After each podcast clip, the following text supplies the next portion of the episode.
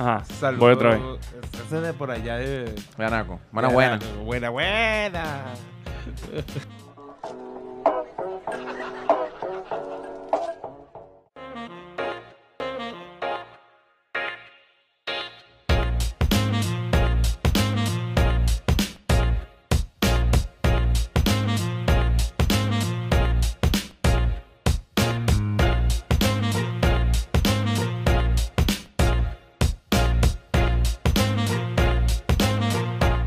Hoy tenemos un capítulo especial dedicado a las personas que nos, que nos han hecho preguntas en redes sociales y, aquellos que nos siguen.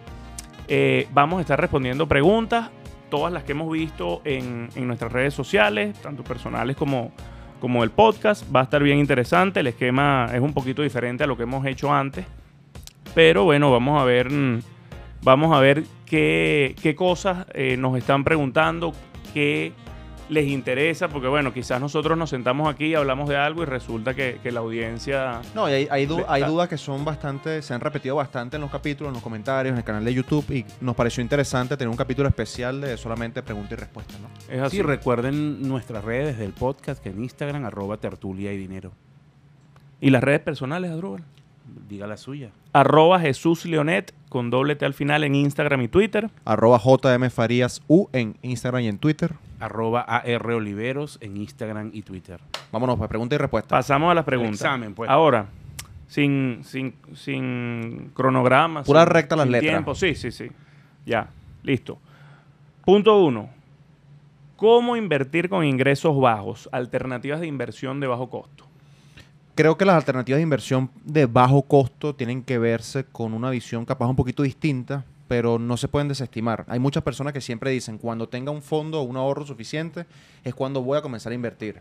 Pero en la actualidad hay varias plataformas que permiten empezar a comprar desde acciones fraccionadas que permiten participaciones pequeñas o de inversionistas minoritarios. Y al final, si uno intenta buscar dónde invertir, independientemente de las, de las por ejemplo, pa- para decirlo de manera concreta, una de nuestras recomendaciones de inversión fue Markel, que su precio de acción es 1.200 dólares. Capaz comprar una acción de Markel sea bastante complicado. La misma Amazon está por encima de 3.000. Sí. Eh, en plataformas como Interactive Brokers, ahorita recientemente también Follownet, que está acá muy presente en Venezuela, va a permitir la compra de acciones fraccionadas. Puede permitirle a una persona con pocos fondos empezar a invertir ese dinero que tiene, independientemente de que no pueda comprar una acción de 1.200 o 3.000 dólares. La recomendación que le puedo decir es comiencen ya, pero no es que se vayan a meter a invertir de una sin tener conocimiento de qué están haciendo. Mucho más allá de pensar que si es suficiente o es poquito o es muchísimo, como dice, dice lo he dicho en capítulos pasados, hay que conocer en qué nos estamos metiendo, hay que conocer el instrumento en el que estamos invirtiendo y sobre todo hay que entender realmente también el mercado en el que estamos invirtiendo. Así es. Ah, completamente alineado contigo. Dos, Mr. Asdrúbal. Teletrabajo, outsourcing y las tendencias a futuro. No, yo creo que la tendencia a futuro es híbrida, es decir, creo que el COVID de alguna manera trastocó la dinámica laboral en, en el mundo y la gente va a preferir o, o- va a empezar a trabajar una parte en, en su casa, en su hogar, porque descubrió que eh, ciertas ventajas allí, pero no se va a perder tampoco la interacción y la dinámica propia de las oficinas. Por supuesto, esa dinámica, estamos hablando a modo global, no necesariamente Venezuela, esa dinámica va a implicar cambios importantes en cómo se relacionan, o sea, cómo se organizan los negocios, las oficinas, las ciudades, los suburbios, y son cambios interesantes. Y también, ojo, ver un poco empresas ganadoras y perdedores, sectores ganadores y perdedores de cara a la inversión. Buenísimo.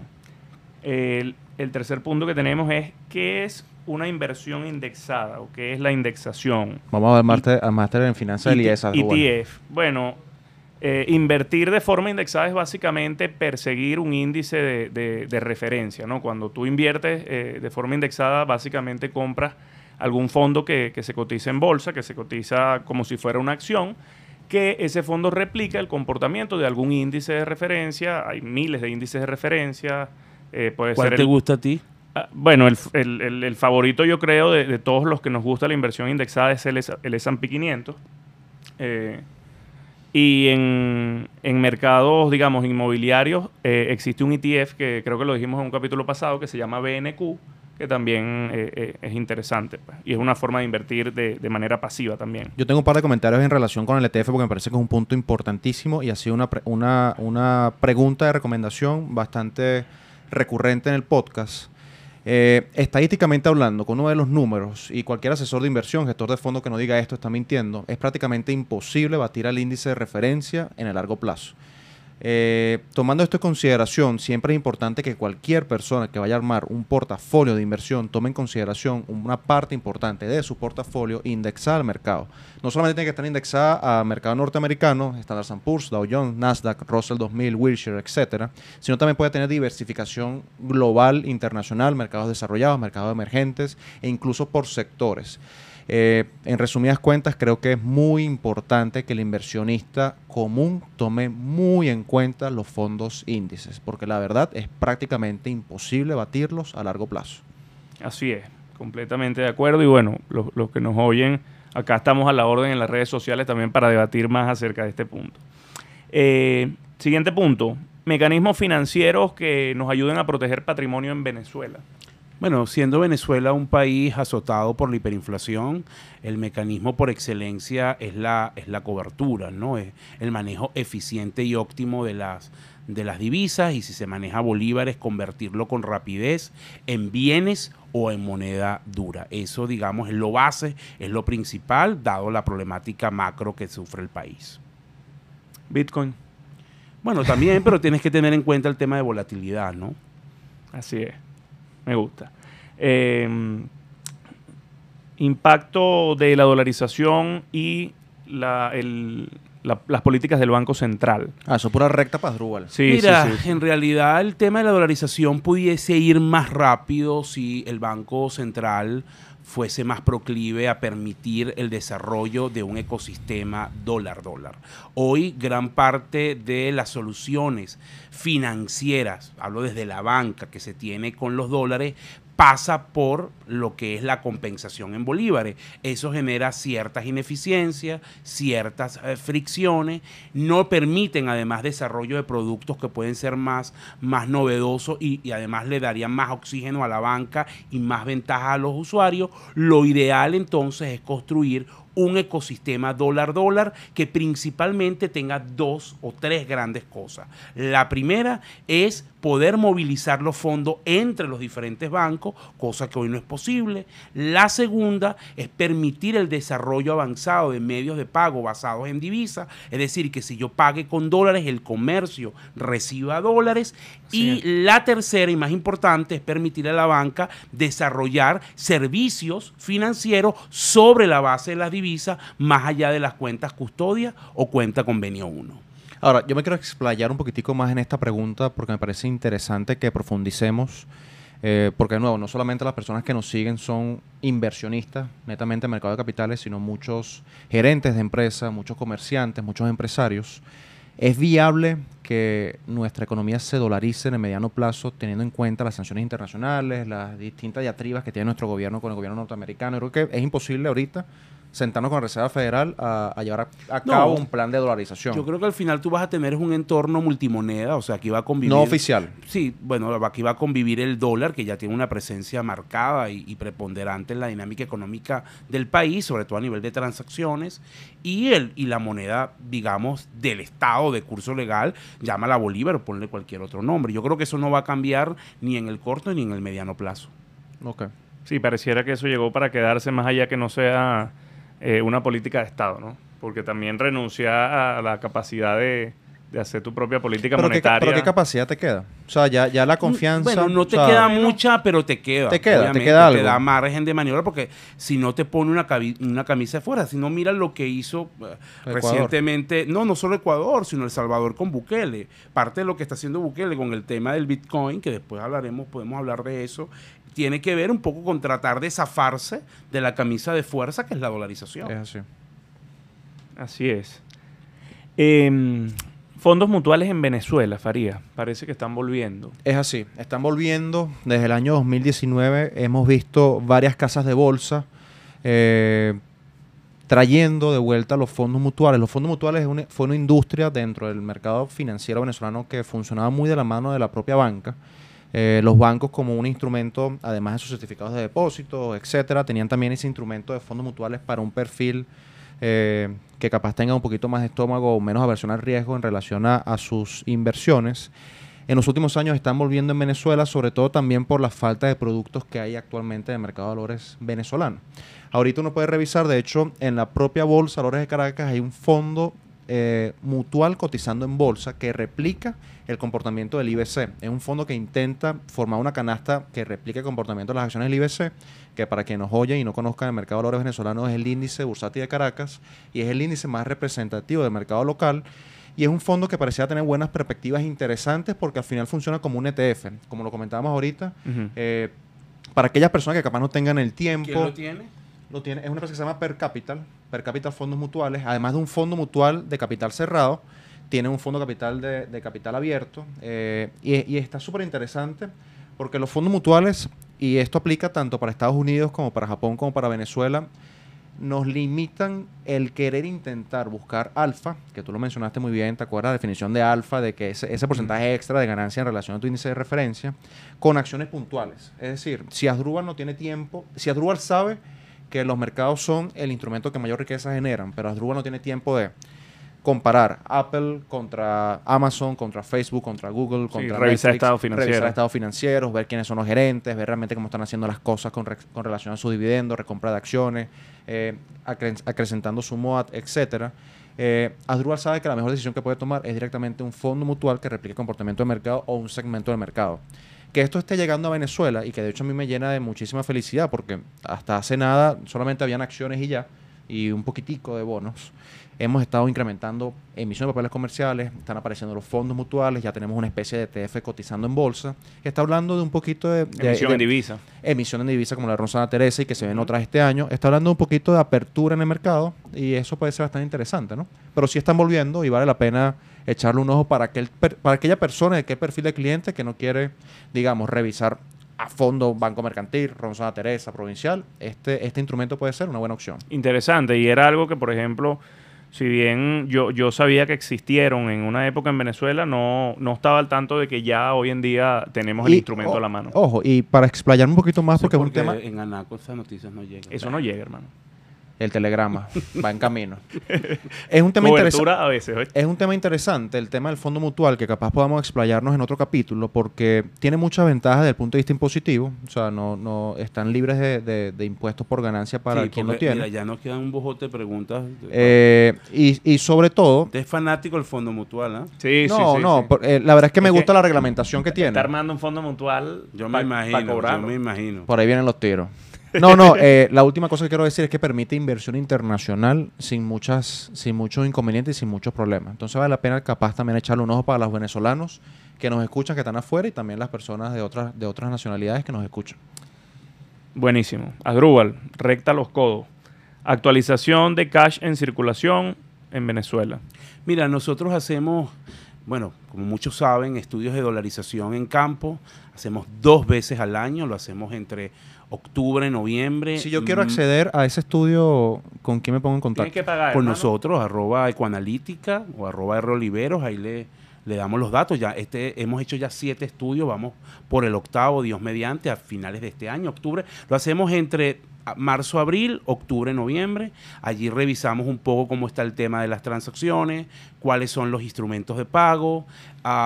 Y yo sé que en la jornada de, de herramientas de optimización en entorno multimoneda que tuvimos más saber, tanto en la primera como en la segunda edición, tú dijiste para qué servía ese estudio, pero para qué sirve para la persona que nos está escuchando. O sea, ¿qué puedo Mira, hacer? eh, voy, voy a Conalítica, me dan el, el estudio, ¿qué hago para mi empresa? Bueno, y- para muchas empresas le ayuda un poco a entender, más allá de que se que es, es común y se oye que se usa el dólar y que todo se paga en dólares, es entender, por ejemplo, eh, cuáles son los medios de pago eh, de- diferentes al efectivo que puede existir, cómo son las transacciones por categoría, no se paga igual en dólares en alimentos que en electrodomésticos o que en electrónica, cuál es el ticket promedio, eso también es un, es un elemento muy poderoso, sobre todo para empresas que comercializan bienes. Yo pensaba que el estudio era porcentaje por ciudad y por estado y También, listo. también es eso lo da porque hay, hay cambios importantes por ciudades. Por ejemplo, en San Cristóbal no manda el dólar, manda el peso. En una ciudad como Maracay, el principal circulante no son los dólares, sino los euros en efectivo, por decirte algo. Y, Imagínate. y, eh, Puerto Ordaz tiene una dinámica que también mucha gente paga con gramas de oro. ¿Y Anaco? Entonces, este, Anaco no está incluida en el estudio. Próxima- próximamente. En Entonces, serio, bueno, el Adrúbal se darte- ríe. Para darte un poco el el estatus con respecto a, mm, esta- a marzo, que fue la última vez que salimos en campo, el equivalente, digamos, en efectivo, eso no incluye lo que pueda tener alguien en su cuenta a- afuera, eran más o menos unos 2.300 millones Wow. de dólares, eso es el efectivo en divisa, comparado con eh, noviembre-octubre, que fue el estudio anterior, hubo un ligero incremento de más o menos unos 100 millones de dólares, Ahora- porque el último estudio de, eh, o el estudio de, de noviembre dio 2.200 millones de dólares. Estoy confundido. Esto es eh, efectivo, o sea, circulante Sí, en las manos de efectivo. venezolanos. Así es. 2.300 millones de dólares en las manos de venezolanos ahorita. Parte también lo que da el estudio es que nosotros estratificamos, es decir, ese estudio está concentrado dependiendo de los estratos, para que tú tengas una idea. El 5% más rico de la población en Venezuela concentra casi el 70% de los dólares que circulan. ¿Cuánto, cuánto Claro. nos- son- van a ser nuestras exportaciones petroleras este año? Ah, más o menos unos 8 mil millones de dólares si los chinos no nos ponen un impuesto. Pero un, cuarto de esas exportaciones en, eh, circulando en Venezuela es bastante. No, No, y- es muchísimo. y- y- Es- muchísimo. No, yo no lo compararía solo con temas de exportaciones, lo compararía con la liquidez en bolívares. Es decir, estamos hablando que Iba es a casi preguntar- cinco veces más lo que hay en bolívares en Imagínate. Venezuela. Lo que llamamos los economistas el M2. Sí, eh, de hecho, te iba a preguntar por la liquidez en bolívares porque sé que esa, ese diferencial genera, genera mucho, mucho de qué hablar. Eh, un tema que sigue ligado a esto mismo que veníamos hablando. La gente pregunta por mecanismos de pago en divisas, hoy en día presentes en Venezuela. rapidito, eh, cuando nosotros arrancamos estos estudios, más del 70% de los pagos en divisas eran en efectivo. Sin embargo, a lo largo del tiempo hemos visto que el efectivo ha perdido peso, sigue siendo el más importante, alrededor del 55%, pero lo han ganado o, lo, o un, un aplicativo muy popular en Venezuela es el famoso Cele. Entre efectivo y Cele, God bless eh, Cele. exactamente, concentran 80% de Wow. los pagos en divisa y luego ese 20% restante se divide entre tarjetas internacionales, PayPal, Venmo, aplicativos propios que tiene la banca e incluso billeteras de criptomonedas que también están empezando a usar. No son masivas, pero también están usando. Y sabes que sabes qué he visto en estos días eh, fui a un sitio do- donde venden hamburguesas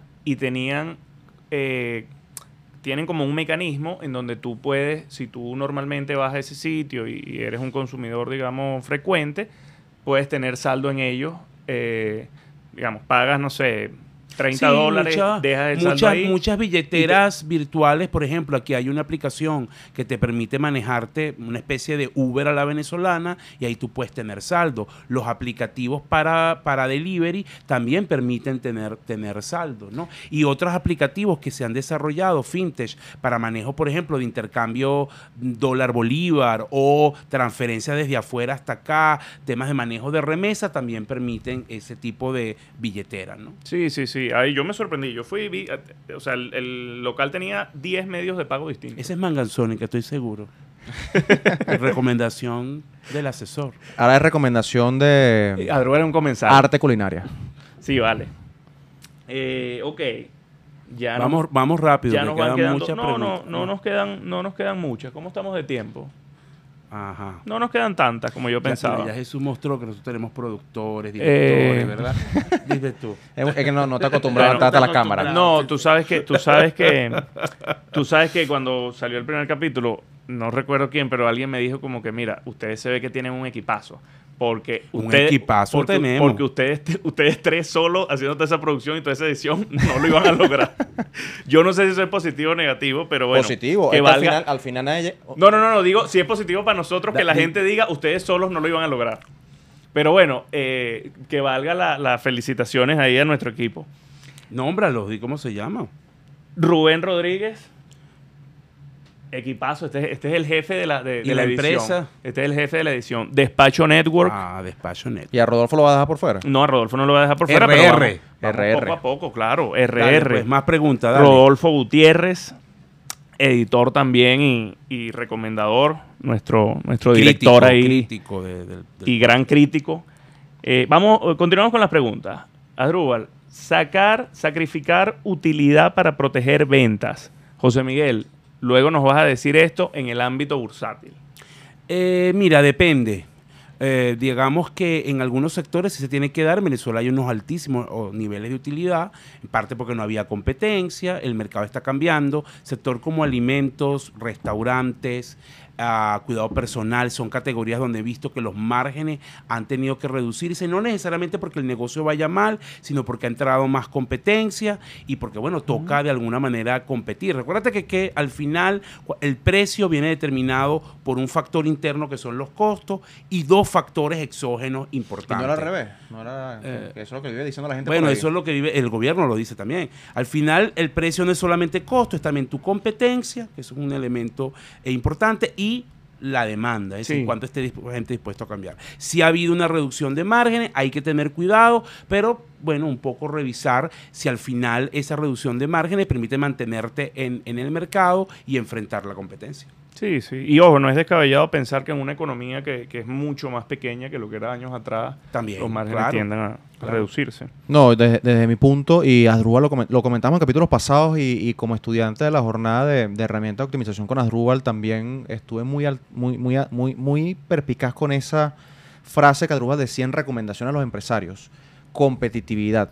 Venezuela se está convirtiendo en un país bastante competitivo, incluso en este entorno tan distorsionado. Es importante aprender a competir. Sí. Y si aprender a competir, obviamente, ya no estamos hablando del país de, las de las rentas y los márgenes altísimos, que negocio que habría, negocio que... No, y total, lo ves, O sea- por ejemplo, en sector, las hamburguesas. Las hamburguesas ¿Cuántas, hamburguesas, cosas- ¿Cuántas hamburgueserías hay ahorita en, en Caracas? no, muchísimas. absurdo. Pizza, que tú eres fanático de pizza, súper competitivo. Entonces, al final, este, bueno, ahí to- es una pelea que, al- que favorece al, al consumidor y que solo van a quedar los mejores, los que sepan entender Claro. el mercado, los que tengan una propuesta de valor, eh, y eso siempre es positivo para la economía. Es así. Así es. Mecanismos de una pyme o startup para levantar financiación extranjera. Ver. Esto está, De acá a Venezuela. está complejo. Yo creo que... Bueno, creo que podemos tocar el tema de Venezuela y también en, en- no, en en, general. en ¿no? capítulos pasados hemos hablado, por ejemplo, del... del- Se busquen unos enchufados. en capítulos pasados hablamos del private, del private equity.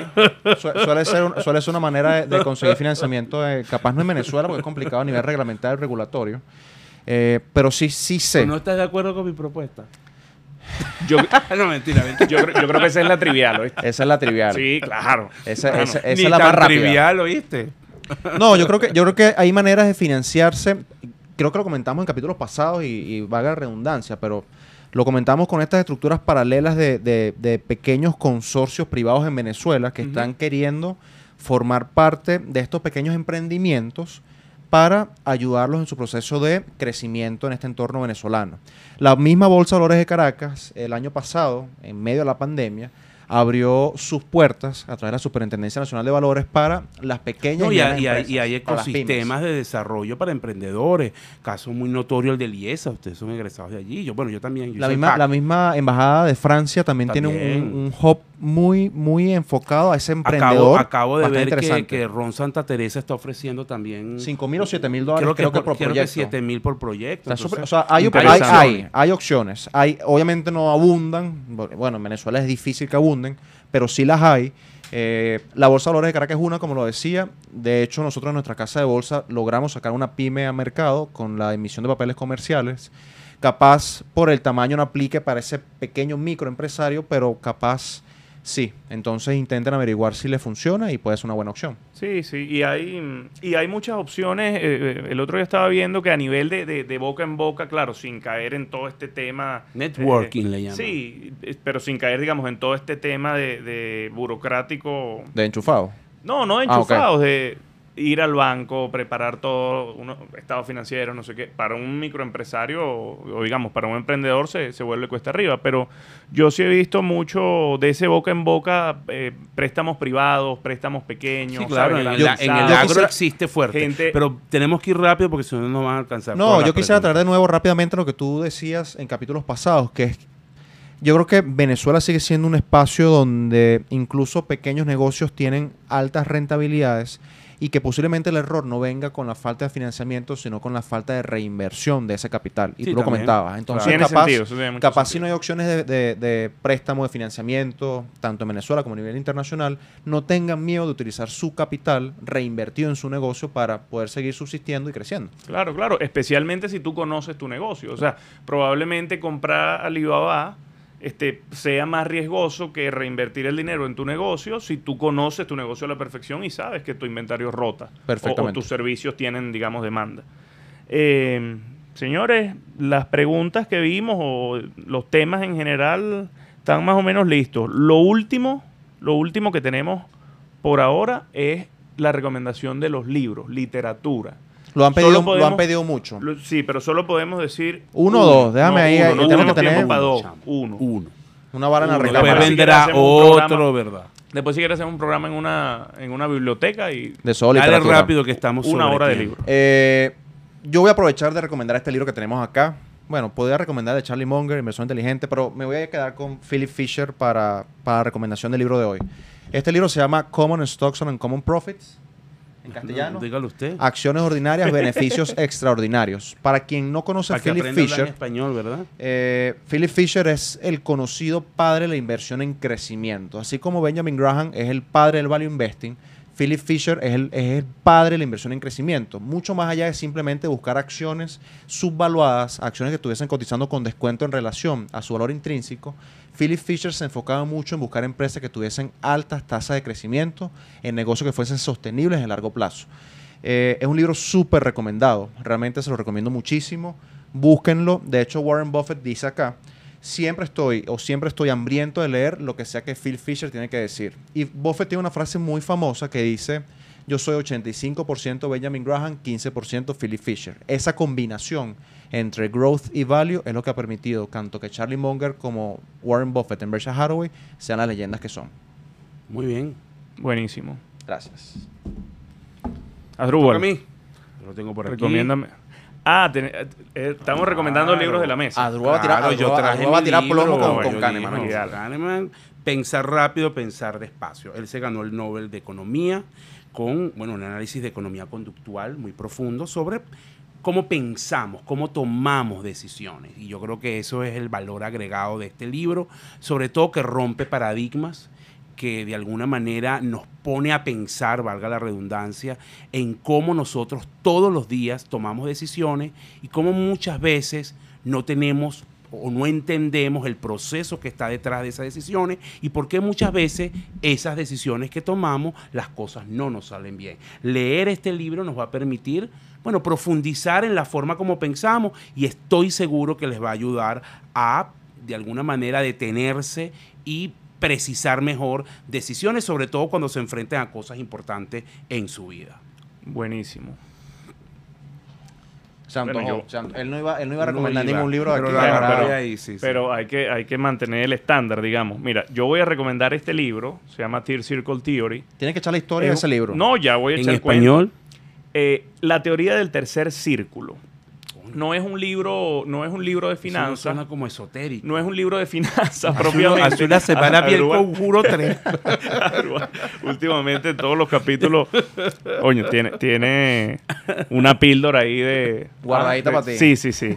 Mira, eh, este libro no es de finanzas propiamente, es más un libro como de emprendimiento, es un libro holístico, habla un poco acerca de propósito, habla un poco acerca de descubrir, digamos, lo que como profesional Eso sí, tipo, lo mejor es lo que sucede. No, no, eso. no Ah, es, no, no, no cae dentro del, del Del segmento segmento, autoayuda. Está ahí, ahí. Sí, digamos que está. Está bordeando, Sí, sí, pero no sí, entra sí. completo. Pero eh, La No, historia eh, de eh, este tiene, tiene un libro- enfoque bastante empresarial. la historia de este libro y tiene un, un- no solo un enfoque empresarial, sino que da algunos ejemplos prácticos de, de incluso la, de la academia de Yo no lo emprendimiento de, esta, de esta gente y está bien interesante. Es fácil de leer, nada demasiado No rebuscado. está en español para la gente que no. Creo que no está en español todavía. Estos libros, Eh, este sí, pero digamos, el in- su and inglés también es, es- es- es bien fácil, pues no es no, no, tiene- no presenta mayores complicaciones. La historia de este libro, eh, esto fue uno de los primeros libros que, que nosotros leímos cuando, cuando empezamos en este mundo de las finanzas, porque nos los ganamos en una en, en un concurso de estos de Twitter, de, de Instagram. Entonces, eh, era lo que en aquel momento, no, no era un podcast propiamente, pero es un canal de, de Instagram que se llama Secret Entourage, que es como en español sería algo así como grupo secreto o séquito secreto, pero se habla mucho de, de, Sí, sí, digamos, de emprendimiento y, y negocio. Y en ese momento, cuando estábamos participando en el, en el concurso, yo etiqueté en, en la cuenta de Instagram a José Miguel Estábamos comenzando Roraima en ese momento. eh, a dos amigos, eso fue en los inicios de, de Roraima Capital, y cuando yo veía la cantidad de comentarios que había, yo dije, bueno, nosotros no nos vamos a ganar esto jamás. Aquí habían 3.000 este, comentarios con citas, no sé qué, y yo lo que hice fue típico flojo, citar a mis tres amigos y me lo quiero ganar. Y bueno, nos los ganamos. Muy bien. Este, pero está buenísimo, está buenísimo, fácil de leer y para los que se están iniciando y de repente no entienden eh, Charlie Munger o el tema de, la- de las common stocks, quizás esto, esto puede ser un buen abreboca para, para iniciarse en este mundo de las finanzas y los Muy bien. negocios. La píldora, José. La píldora la voy a sacar del libro de Charlie Munger, El Inversor Completo, porque creo que es una acción bastante value y que el mismo Charlie Munger... número qué? 8. Número 8. Ya faltan Wow. dos para completar el portafolio de la primera temporada. Por lo menos tenemos No- diversificación. Por lo menos no traje dos páginas y ves que la letra está más grande, para que no Estoy se de quejen acuerdo. de que... Pero esto va a ser un NFT. No, ya la se lo última estoy vez diciendo. estabas trayendo un pastillero. Sí. El nombre de la empresa, ustedes la conocen, seguramente Asdrúbal ahora que viaja a Estados Unidos se va a vacunar allá. CVS Health. Eh, empresa del sector salud, gestiona dos unidades de negocios, la que todos conocemos que es farmacia minorista y la otra que es la gestión de beneficios farmacéuticos, que no es nada más que un administrador externo de programas de todo este tema de récipes y, y- y- y indoor eh, consultas, etcétera. Es una compañía muy interesante para el mundo incierto que yo creo que vamos a empezar a vivir con todas estas distorsiones a nivel monetario que estamos viviendo en los mercados. Eh, usualmente las compañías del sector salud suelen ser consideradas compañías de sectores defensivos porque en medio de una crisis, en medio de una depresión, en medio de una recesión, las personas no dejan de pagar por su seguro de salud. Así es. Entonces suelen ser bastante defensivas en medio de un entorno volátil. Eh, el año pasado el COVID tuvo un gran impacto, como se sabe. Generalmente eh, las compañías defensivas no se vieron tan beneficiadas luego repunte de, la- de las acciones. De hecho, eh, CBS incluso cerró el año con beneficios positivos a pesar de todo lo que ocasionó el COVID el año pasado. Y aunque han tenido un rendimiento inferior en comparación con el Standard Poor's en los últimos años, yo creo que, de nuevo, en medida que se vaya descubriendo un poquito esa inversión value en varios sectores, industrias y compañías, CBS puede ser una buena opción. Puntos finales. Beneficios. Realmente la compañía está batiendo sus estimaciones recientemente con ingresos superiores a los 69 mil millones de dólares. Beneficio por acción por encima de 2,04 dólares. Tiene una fuerte tasa de crecimiento anual cercana al 11,8%, un rendimiento de flujo de caja libre cercano al 2,35%.